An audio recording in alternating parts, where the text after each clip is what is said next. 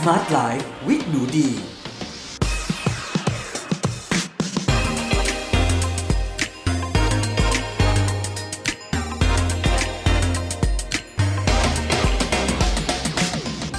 ้าสู่ Med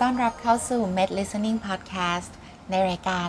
Smart Life with Nudie กับดิฉันหนูดีวนิสาเรสและวันนี้เรามาพบกันในเอพิโซดที่เจ็ดสิบสี่กับหัวข้อกินอาหารอะไรไม่ให้สมองแก่ก่อนวัยสวัสดีค่ะเพื่อนๆทุกคนวันนี้นะคะเราก็มาอยู่กันในเอพิโซดที่เจ็ดสิบสี่แล้วนะคะแล้วก็ต้องบอกว่าเอพิโซดเนี้ยค่ะเป็นเรื่องที่หนูดีอยากชวนคุยมากๆเลยทุกคนเพราะว่าทุกๆวันน่ะเราต้องทานอาหารใช่ไหมคะยกเว้นคนที่อยู่ในช่วง fasting แบบที่เรียกว่าเป็น extended fasting เนาะก็คือเป็นการไม่รับแคลอรี่ในระยะยาวนะคะบางคนอาจจะเป็น extended fasting แบบ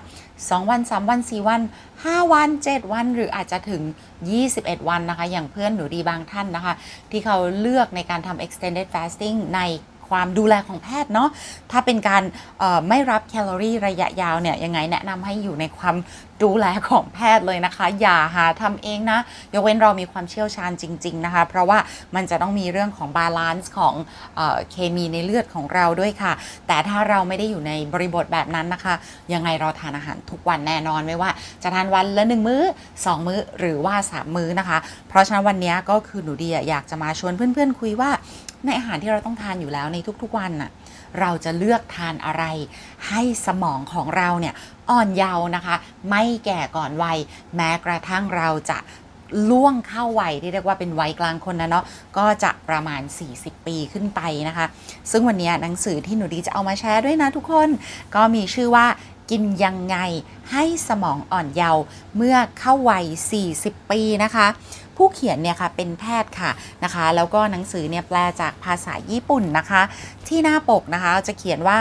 คำแนะนำจากแพทย์ผู้เชี่ยวชาญ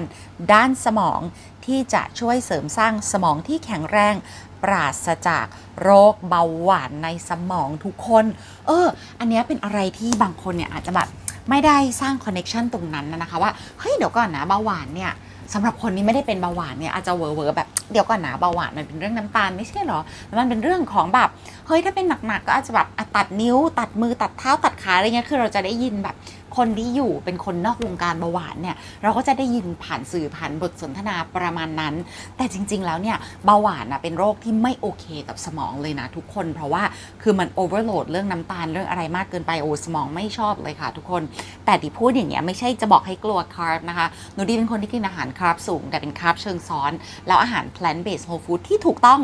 ที่คุณหมอด้านสมองอย่างคุณหมอนายแพทย์เนลบานาร์ดนะคะหรือคุณหมอไมเคิลเกรเกอร์ที่เป็นคุณหมอเนลบานาร์ดเนี่ยเป็นคุณหมอด้านอัลไซเมอร์ที่แบบดังระดับโลกเลยเนี่ยเขาก็ให้กินอาหารไฮคาร์บแต่ไม่ใช่ไฮชูการ์นะเออเป็นอาหารที่คาร์บคาร์บเชิงซ้อนเนี่ยสูงมากนะคะแต่อันนั้นเนี่ยเดี๋ยวเราไปลงในรายละเอียดกันในทีหลังเนาะแต่วันนี้นะคะอยากจะมาชวนคุยในเรื่องประเด็นนี้ก่อนค่ะแล้วก็ที่หน้าปกของเล่มนี้เนี่ยค่ะเขาก็เขียนว่าแม้ไม่ได้เป็นโรคเบาหวานหรือมีน้ำตาลในเลือดสูงแต่ก็เป็นเบาหวานเฉพาะในสมองได้ทุกคนแล้วคือมันจะไปเร่งกระบวนการเอจจิ้งกระบวนการแก่ก่อนวัยอะไรต่างๆที่แบบเออน่าสนใจมากๆเลยแต่อย่างไรก็ตามนะคะอันนี้ก็สำหรับหนอนหนังสือที่อยากสอยเล่มนี้นะต้องบอกก่อนนะคือหนังสือทุกเล่มที่เดี๋ยวเอามาแชร์ดิฉันก็ไม่ใช่พรีเซนเตอร์หนังสือเล่มนั้นนะไม่ใช่แบบเฮ้ยเขาจ้างมาให้พูดให้ไปซื้อไม่ใช่นะคะดิก็เป็นหนอนหนังสือคนนึงที่แบบรู้สึกว่าถึงแม้เราอายุมากขึ้นแล้วเราเรียนจบกันมานานแล้วเนี่ยแต่เรายังหาความรู้เพิ่มเติมได้พัฒนาตัวเองได้เสมอโดยเฉพาะความรู้มันต้องอัปเดตอินเทรนด์เนาะเพราะฉะนั้นดิก็จะได้ความรู้มาจากเนี่ยค่ะหนังสือการฟังพอดแคสต์เหมือนกันทั้งภาษาไทยภาษาอังกฤษการดู YouTube การอ่านงานวิจัยใหม่ๆนะคะการติดตามการทำงานของแพทย์ที่เขาเป็นผู้นำเป็นไพโอเนียร์ในด้านนั้นอ่ะเข้าเนื้อหากันก่อนค่ะหนังสือเล่มนี้ของนานมีนะคะเล่มละหนึ่งร้อยหกสิบห้าบาทเพื่อนๆแนะนำให้หาออนไลน์ส่วนใหญ่มันจะมีส่วนลดมากกว่าดิฉันไปซื้อที่หน้าร้านนะคะอ่ะมาเข้าเนื้อหากันดีกว่าค่ะทำตัวยังไงกินอะไรยังไงนะคะสมองเราจะได้อ่อนเยาว์แม้เข้าวัยสี่สิบปีแล้วก็ตามค่ะอ่ะมาดูในบทนำกันก่อนเลยนะคะพอเปิดเข้ามาในเล่มนะคะคุณหมอก็บอกว่าสมองก็เป็นโรคเบาหวานได้นะซึ่งให้ลองสังเกตตัวเองดูนะคะว่าเรามีอาการดังนี้หรือเปล่าค่ะเช่นหลังกินอาหารเนี่ยเรามักง่วงมากเราชอบกินของหวานมากจะเผลอตัวไปกินขนมหรือน้ำหวานอยู่เรื่อยๆเลยนะคะ เราเป็นคนที่คนที่กินผักน้อยมากเราเป็นคนที่กินอาหารคาร์โบไฮเดรตต่ำอันนี้บอกเลยนะทุกคนที่กินอาหารไฮคาร์บนี่จะย้ำย้ำย้ำจนกว่าโลกจะแตกเลยนะคะคาร์บไม่ใช่สิ่งที่เราต้องกลัวถ้าเราเข้าใจเพราะว่าเราควรกินคาร์บเชิงซ้อนนะคะเป็น complex carb แล้วเรากินจากอาหารที่ไม่สกัดขัดสีเนี่ยดีที่สุดเลยค่ะนะคะนี่คือเป็นพลังงานที่สำคัญมากของเซลล์เปลี่ยนไปเป็นไกลโคเจนเก็บไว้ในเซลล์คือโอ้นี่มันสำคัญมากๆอย่ากินคาร์บต่ำนะคาร์บนี่มีได้ตั้งแต่น้ำตาลทรายขาวน้ำตาลขัดสีไปจนแบบมันหวานที่ไม่ขัดอะไรเลยดีกับสุขภาพสุดๆคาร์บมีหลายแบบเราเลือกคาร์บที่ดีพูดง่ายๆเหมือนเลือกแฟนอะเราเลือกเฮ้ยไม่ใช่ผู้ชายทุกคนเป็นคนเลวไม่ใช่ผู้หญิงทุกคนเป็นคนเลวเราเรายังไงถ้าเรามีแฟนเราจะเลือกชายหรือหญิงหรือจะเป็น แอล จี บี ที คิว อะไรก็ได้แต่ในหมวดหมู่นั้นก็มีทั้งคนดีและคนไม่ดีเราก็เลือกคบกับคนที่ดีเลือกคาร์บก็เหมือนกันเลือกคาร์บที่ดีเท่านั้นเองเลยกลับมาต่อค่ะเราท้องผูกบ่อยๆหรือเปล่าความดันโลหิตค่อนข้างสูงหรือเปล่าเอ๊ะเรามีอาการหลงหลงลืมลืมมากขึ้นไหมเรามักเหม่อลอยในระหว่างวันหรือเปล่านะคะรู้หรือไม่คุณหมอบอกหากมีอาการเช่นนี้แม้เพียงข้อเดียวก็เสมือนเป็นสัญญาณไฟเหลืองสำหรับสมองแล้วนะคะว่าโรคเบาหวานในสมองเนี่ยเป็นโรคที่ปัจจุบันแวดวงการแพทย์กำลังสนใจอย่างมากเลยค่ะซึ่งทั้งนี้นะคะการค้นพบใหม่ล่าสุดทางการแพทย์อันนี้เขียนในประเทศญี่ปุ่นนะคะก็บอกว่าโรคสมองเสื่อมก็คือโรคเบาหวานในสมองนั่นเองค่ะซึ่งโรคสมองเสื่อมเนี่ยเป็นโรคร้ายที่บางครั้งเนี่ยทำให้ผู้สูงอายุใช้ชีวิตลำบากมากขึ้นนะคะแล้วก็ลำบากคนรอบข้างที่ต้องมาดูแลเช่นกันตัวผู้เขียนก็บอกว่าผมเป็นหมอประสาทศัลยแพทย์คลุกคลีกับการรักษาโรคสมองเสื่อมเนี่ยมามากกว่ายี่สิบปีนะคะ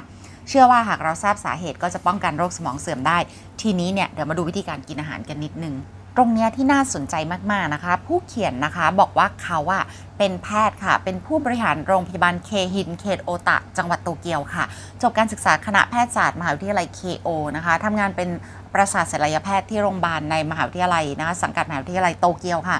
เขาบอกว่าตอนที่เขาเนี่ยมารับช่วงโรงพยาบาลนะคะของครอบครัวเขาต่อเนี่ยเขาพบว่าการกินอาหารที่ผิดและความเข้าใจที่ผิดเกี่ยวกับอาหารนะคะเป็นหนึ่งในสาเหตุหลักของโรคสมองเสื่อมด้วยค่ะเขาบอกว่าหากเซลล์ประสาทเนี่ยดูดซึมน้ำตาลได้ไม่เพียงพอ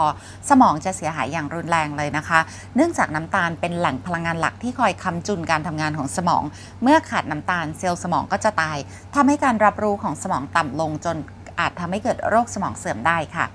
โรคที่เป็นสาเหตุให้เซลล์ดูดซึมน้ำตาลได้ไม่เพียงพอนั่นก็คือโรคเบาหวานนั่นเองนะคะปัจจุบันงานวิจัยต่างๆทั่วโลกนำเสนอทฤษฎีที่ว่าอัลไซเมอร์สเป็นโรคแทรกซ้อนของโรคเบาหวานค่ะซึ่งได้รับความเชื่อถือมากขึ้นในต้องบอกนะคะเขาพูดเหมือนคุณหมอนิวบาร์นาร์ดที่ที่อเมริกาเลยนะคะคุณหมอนิวบาร์นาร์ดเนี่ยเขาเป็นหมอด้านอัลไซเมอร์สแต่เขาก็เชี่ยวชาญด้านเบาหวานด้วยเขาเรียกเบาหวานว่าเหมือนกับว่าเป็นอัลไซเมอร์สเตจที่หนึ่งแล้วเรียกอัลไซเมอร์ว่าแบบเป็นเหมือนเบาหวานสเตจที่สองอะไรเงี้ยคือมันเชื่อมโยงกันมากๆเลยเพราะฉะนั้นเนี่ยทุกๆคนคุณหมอเขาย้ำเลยนะคะบอกว่าหากเราคำนึงถึงสุขภาพที่ดีของสมองเป็นหลักผมไม่แนะนำการกินอาหารคาร์โบไฮเดรตคาร์โบไฮเดรตต่ำที่เป็นที่นิยมในปัจจุบันคือคุณหมอไม่แนะนำกินโลคาร์บเลยนะคือเขาบอกอันเนี้ยมันเสี่ยงมากๆเลยค่ะ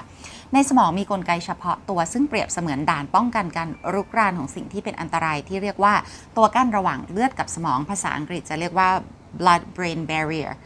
นะคะซึ่งตรงเนี้ยเขาบอกว่าถ้าด่านของสมองอันเนี้ยพังจะนำไปสู่ภาวะขาดสารอาหารหรือสารอาหารเกินในสมองส่งผลให้เซลล์สมองตายค่ะหากเราวัดระดับน้ำตาลในเลือดซึ่งอยู่ในสมองย่อมพิสูจน์ความจริงข้อนี้ได้นะคะแต่ปัจจุบันเนี่ยยังวัดไม่ได้เนาะเพราะฉะนั้นนะคะถ้าเราเนี่ยจะสรุปสั้นๆนะคะเนื่องจากเวลาในพอดแคสต์ของเราจะแบบไม่ไม่ได้ยาวมากนะคะสรุปสั้นๆคืออาหารที่ดีสำหรับสมองที่ช่วยในการป้องกันโรคเบาหวานนะคะก็คือการกินอาหารเน้นพืชหรือการกินอาหาร plant based นั่นเองแล้วก็ไม่ใช้น้ำมันขวดในการประกอบอาหารทุกคนซึ่งอันนี้เนี่ยหนูดีได้แชร์ไปเยอะมากนะคะในปัจจุบันเนี่ยเราก็จะพูดถึงการกินอาหาร plant based กันถ้าเข้าไปในช่อง YouTube นะคะอย่างเอ่อเสิร์ชเลยนะคะเริ่มต้นกิน plant based เริ่มต้นกิน plant based อย่างถูกต้องเนี่ยวิธีการกิน plant based อย่างถูกต้องก็คือเน้นพืชเน้นคาร์บเชิงซ้อนนะคะทานโปรตีนจากพืชให้มากที่สุดนะคะจะถั่วเต้าหู้เทมเป้อะไรก็แล้วแต่เราเลยนะคะแล้วเราก็ลดการทานอาหารที่ไขมันสูงโดยเฉพาะน้ำมันพืชขวดๆนี่เราก็เลิกซะอันนี้จะช่วยป้องกันเรื่องของโรคเบาหวานได้ดีมากๆนะคะหรือว่าสามารถ prevent and reverse นะคะ diabetes ได้เลยนะคะตามโค้ดของคุณหมอนะคะที่เป็นชาวต่างชาตินะคะเขาจะพูดอย่างนี้เลยตอนไปเรียนในคลาสก็คือทั้งป้องกันและรักษาด้วยเนาะแต่ทีเนี้ยอันที่ตอนที่หนูดีเรียนที่อเมริกาเนี่ยคุณหมอไม่ได้พูดถึงประเด็นนี้ในห้องเรียนนะแต่ว่าหนังสือเล่มนี้พูดถึงเฮ้ยเนี่ยมัน Amazing มากๆทุกคนนั่นก็คือว่าคุณหมอเขามีการสังเกตว่า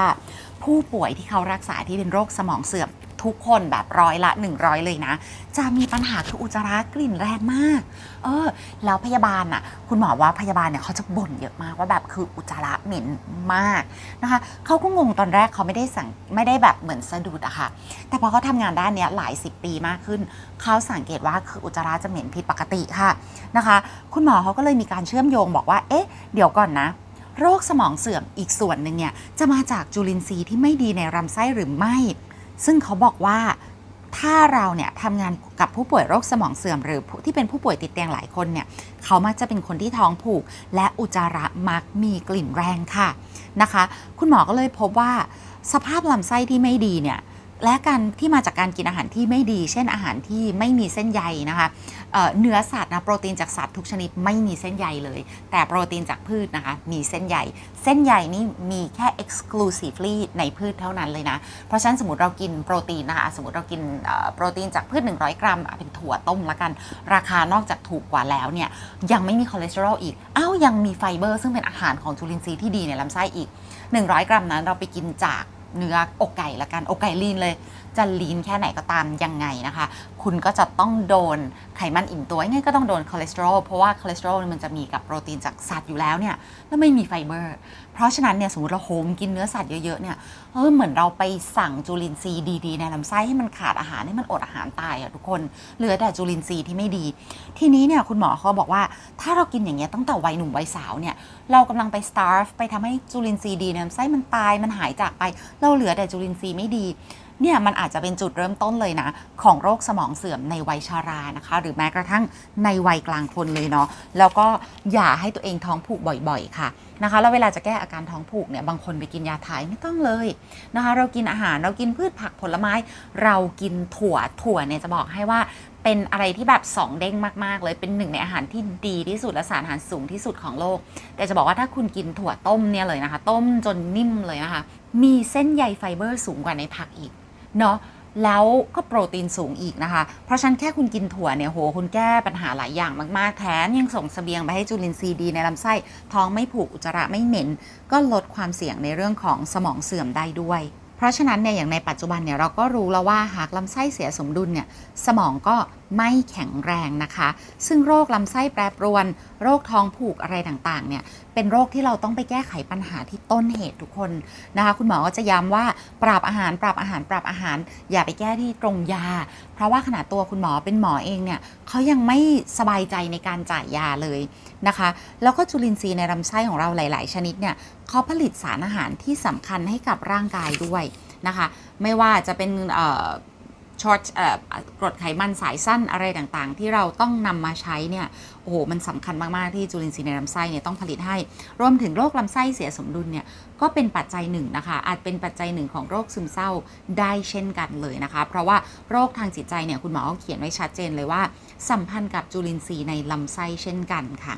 นะคะที่ผ่านมาเนี่ยในญี่ปุ่นก็บอกว่าโรคซึมเศร้าและโรคจิตเภทเนี่ยที่มีผู้ป่วยเพิ่มมากขึ้นได้รับการวินิจฉัยว่าเป็นโรคทางจิตใจแต่ในปัจจุบันโรคเหล่านี้ถือว่าเป็นโรคที่เกี่ยวข้องกับทางสมองนะคะแล้วงานวิจัยจำนวนมากก็ระบุว่าสาเหตุของโรคเนี่ยเกี่ยวข้องกับจุลินทรีย์ในลำไส้ด้วยเนาะเพราะฉะนั้นเนี่ยการที่เรากินอาหารที่มีเส้นใยเยอะคือต้องบอกนิดหนึ่งว่าจุลินทรีย์ในลำไส้ของเราที่เป็นตัวดีเนี่ยมันจะสัมพันธ์กับการกินอาหารที่มีเส้นใยไฟเบอร์สูงทั้งสิ้นเลยนะคะพวกเนี้ยเขาจะชอบมากๆกับเส้นใยเพราะฉะนั้นเนี่ยทุกคนลองนึกดูนะเอาตรรกะง่ายๆก่อนยังไม่ต้องไปถึงงานวิจัยอะไรที่มันแบบลึกล้ำเลยนะคะมนุษย์เราย่อยเส้นใยไม่ได้นะย่อยไม่ได้แต่ทำไมเราถูกบังคับให้กินเส้นใยทำไมงานวิจัยบอกว่าเส้นใยเนี่ยจำเป็นสำคัญสำหรับมนุษย์มากๆแล้วใครกินถ้าเรากินไม่ได้ใครกินคนที่กินและย่อยได้คือจุลินทรีย์ในลำไส้น้ำหนักเนี่ยเทียบเท่ากับสมองเลยนะคะเจ้าตัวกัดไมโครไอกัดไมโครไบโอมเนาะฟลอราในลำไส้ของเรา เขาอะเป็นอีกอวัยวะหนึ่งเลยนะคะเทียบเท่ากับอีกอวัยวะหนึ่งเลยถ้าเราไม่มีพวกเขาเราไม่สามารถดำรงชีวิตได้อย่างเป็นปกติสุขเลยค่ะเรากับเขาวิวัฒนาการมาร่วมกันแล้วทางเดียวที่ออร์แกนิซึมนี้คือร่างกายของมนุษย์เนี่ยจะดำรงแล้วทำงานได้ดีเนี่ยเราจะต้องกินเส้นใยหรือส่งเสบียงเข้าไปให้เขาเหมือนเราแบบเหมือนเราเป็นสิ่งมีชีวิตสองชนิดที่อาศัยอยู่ร่วมกันนะทุกคนแต่ปากมันอยู่ที่เราการตัดสินใจกินมันอยู่ที่เราไงเพราะฉะนั้นเนี่ยเราอย่าสะสมพฤติกรรมแย่ๆที่แบบโอ้เราต้องแบบโหลดโปรตีนจากสัตว์เยอะๆกินเนื้อสัตว์เยอะๆกินนมวัวกินชีสกินอะไรรวมถึงกินเหล้านะการดื่มเหล้าเนี่ยจะมันจะมีเอ่อเจ้าตัวจุลินทรีย์เรียกจุลินทรีย์แกรมลบนะคะพวกเนี้ยเป็นจุลินทรีย์ขี้เมาจุลินทรีย์ขี้เหล้าดื่มเหล้าเข้าไปคือนางชอบมากเลยแต่นางเป็นจุลินทรีย์ไม่ดีไงทุกคนดื่มเหล้าเยอะนางก็โตเยอะเอ้ยแล้วนางก็ทำให้เกิดอันตรายกับร่างกายของเรา